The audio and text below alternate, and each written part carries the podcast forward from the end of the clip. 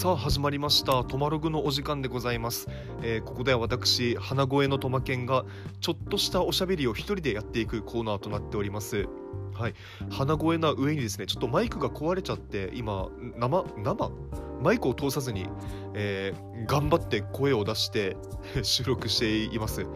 苦しいですね新年早々ね。はい2023年明けましたね。今年もよろしくお願いいたします。あの僕ですねあの明けましておめでとうっていう言葉をなんか人から指摘されない限りはあんまり使わないようにしてて またなんかめんどくさい話してるなって思われるかもしれないですけど。だってねこれ、まあ、小学校の時から思ってたことなんですけどなんか言葉として普通になんか意味わかんないなと思ってその明けましておめでとうっていう言葉が。あのな何に対しておめでとうっていうかどの立場で言ってんのみたいなのが、まあ、ずっとノイズだったんですよ。あの調べてもあんまりなんかピンとこないし。そうだからまあ何て言うかなその意味を分かってない言葉を笑顔で言うのもなんかなって思ってたんですけどまあでも小学校の時はねその「明けましておめでとうございます」っていうことによってなんか親戚からお年玉もらえたりとかあと中学校とか高校の時僕あのいろんな友達とメールするのが楽しかったんで「明けおめことよろ」みたいなメールをね、えー死ぬほど送ってましたけどなんか今となってはね大人になってしまってからはなんか別にそういうのもすごい薄れてきたからもう別にいいかなみたいな、まあ、常識の範囲でねあの使用を控えてるって感じですね であのまあ、すごい鼻詰まりで、まあ、昨日までちょっと,、ね、と熱もあって、まあ、全然コロナとかじゃなかったんですけど、まあ、なんか熱もあってねで、あのーまあ、今も微妙に体調は芳しくはないんですけど、まあ、明日から仕事が始まるのであの早めに治そうと思ってであの昨日めちゃめちゃ厚着してみたんですよ。えー、とつまりその体調悪い時ってなんかめっちゃ水分補給してめっちゃ汗かいたら治りやすいって言うじゃないですか。もう実際そうらしくて。なんかもうめちゃめちゃ汗かいてやろうと思って、えっと、寝る前にヒートテックとその上に長袖着てその上にセーターを着たんですけどまだちょっと寒かったんでまだちょっと汗出る気配がなかったからもっとなんかドカンと厚い服ないかなと思って あのクローゼット漁ってたらあの元カノが置いていったモコモコのパジャマがあってこれだと思って。これだと思って着てみたらめちゃめちゃ狭かったけどまあ暑くてですね、えーもう最高でしたね、えー外ポカポカ心寒々みたいな。寒々って言うのかな寒い時って。まあいいや、まあ、そんな感じでね絶妙なコンディションを、えー過ごしてですね、えー今朝体調もなんかいい感じに戻ってきてるのでまあ、この調子で汗かいていこうかなと思っていますけどもね。えっ、と、まあ、2023年、うん。まあ、こんな感じでスタートしてますけど、まあ、目標というかねやりたいやりたいこと的な話で言うと僕180個ぐらいあるんでなんか、まあ、今更これ全部言うのもあれだなと思うんですけどあの1個、まあ、12月から僕が一人で進めてるあのプロジェクトというか研究があってですね、えー幽霊ファッションマッピングというのを、えー始めております。あのまあ、つまり幽霊のファッション幽霊が着ている服を、えーまあ、研究しましょう っていうものだったんですけど簡単に言うとね。あの、まあ、こんなことをするからモテないんだろうと、ねえー我ながら思いますけど、まあ、まあ聞いてください。あのこれはですねつまりその怖い話に出て出てくる、まあ、幽霊という存在、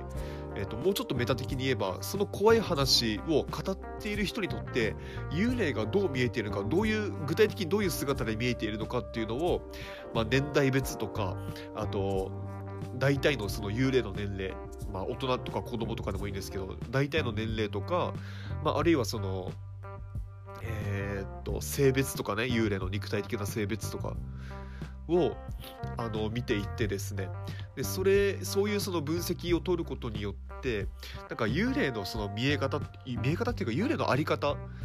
があの、まあ、より分かってくるかもしれないしあるいは生きるとか死ぬとか魂とかいうものに対して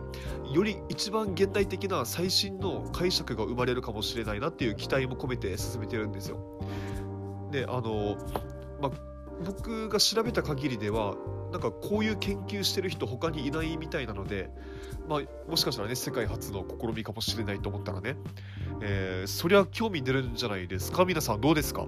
それでも持ってないと言いますか？僕のことえー、持てないでしょうね。ということで、まあのただ個人的に本当にこれ面白い研究だと思ってて全然あの周りの賛同は得られませんけどあの僕は面白いと思ってて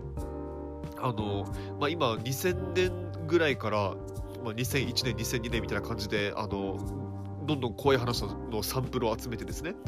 あのファッションチェックファッションチェック？をしているんですけどもあの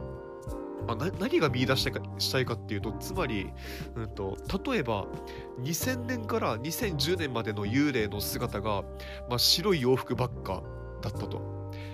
で2011年から現代にかけてあのちょっとずつカジュアルな格好が増えてきていたいたとするじゃないですか。まだあの統計取れるほどサンプル集めてないんで分かんないですけどそういう結果が出たとしましょう。そうなるとつまりその幽霊は白い服を着ていると。白い服の幽霊。白い服を着ていると幽霊だみたいなそういう記号性が薄れてきてで幽霊という存在はなんかより我々にとってそのカジュアルで身近な存在に移ってきているということじゃないですか。でそれはつまりあの例えば死ぬとか、まあ、人生や命が終わるということがあの曖昧になってきているっていうか曖昧にしようとしているっていうことかもしれないですよね。で逆に言えばそれって、まあ、死ぬということに対して我々は昔よりあの恐怖が恐怖しているかもしれない恐怖の度合いが増えてきているかもしれしれないということだと思うんですよ。まあ、そういうところが見えてくるかもしれないとか、まあ、あるいは幽霊が着ている服あ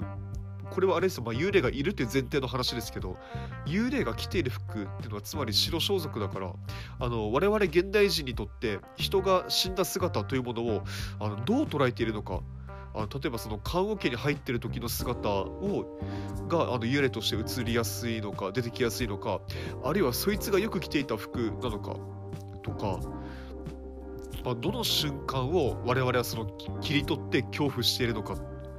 まあ、あるいはそもそもそもそもね我々現代人にとって幽霊って怖い存在として見られているのかとかいろんなことがあの分かってくる見えてくると思うんですよね。なんかあんまりその、まあ、いい年こいた大人がねそういうことを幽霊がどうのこうの心霊研究みたいなことを言うと本当に本当に惹かれるので あんまりこんななんか 胸張って言えるやつじゃないですけどでもあの僕は本当にあの、まあ、画期的というか、まあ、すごく大事なあのアンテナだと思っててであの何て言うかなちょっとこじつけっぽくなるかもしれないけどすごく民族学的でもあるし文化人文化人類学的でもあるじゃないですかそれって。だからそういう特に幽霊見える人ってね、まあ、そういう道に走った方がいいんじゃないかと僕は思いますけど、まあ、まあいいんですけど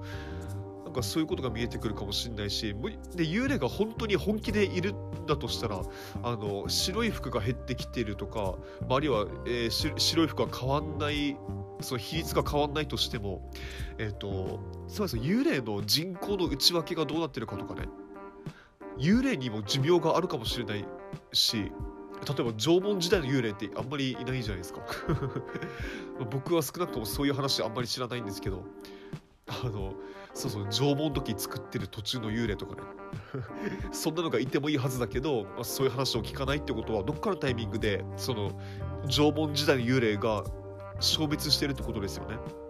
それがどのタイミングなのかっていうのも、まあ、タイミングそのものは追求できないかもしれないけどあのどういう内訳でどう変化してるのかっていうのももしかしたら見えてくるかもしれない、まあ、そう考えるとなんかていうんですかね、僕らが今こうして、まあ、生きている意味と、意味っていうとあれだな、生きてる世界とか、あるいは死ぬということ、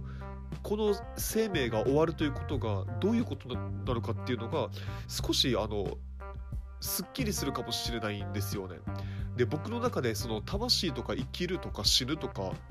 まあ、るいは死んだら全てが終わるとかそういうものがあんまりなんかあ納得のいく着地点をいまだに見出せていないのであのそこをうまく解釈するために進めてるっていう面もありますしあと単純に幽霊がいたらなんか話してみたいですよね。ちょっと聞いてみたいなと思いますけどね。なんでこの服選んだんですかみたいな。選んだっていうか着替えられるのかな幽霊って。まあ分かんないけど。まあまあ、あのそういう研究のねあの第一歩になるかもしれませんので、えーまあ、新年早々幽霊の話をしてですね、えー私はこういう心霊研究をしていますよということをまず報告させていただきました。他にもいろんなことを今年やっていくつもりなので、えーそれはまたおいおいお話できればいいかなと思いましてですね、えー今日のトバログはここまで。また次回お会いいたしましょう。さよなら。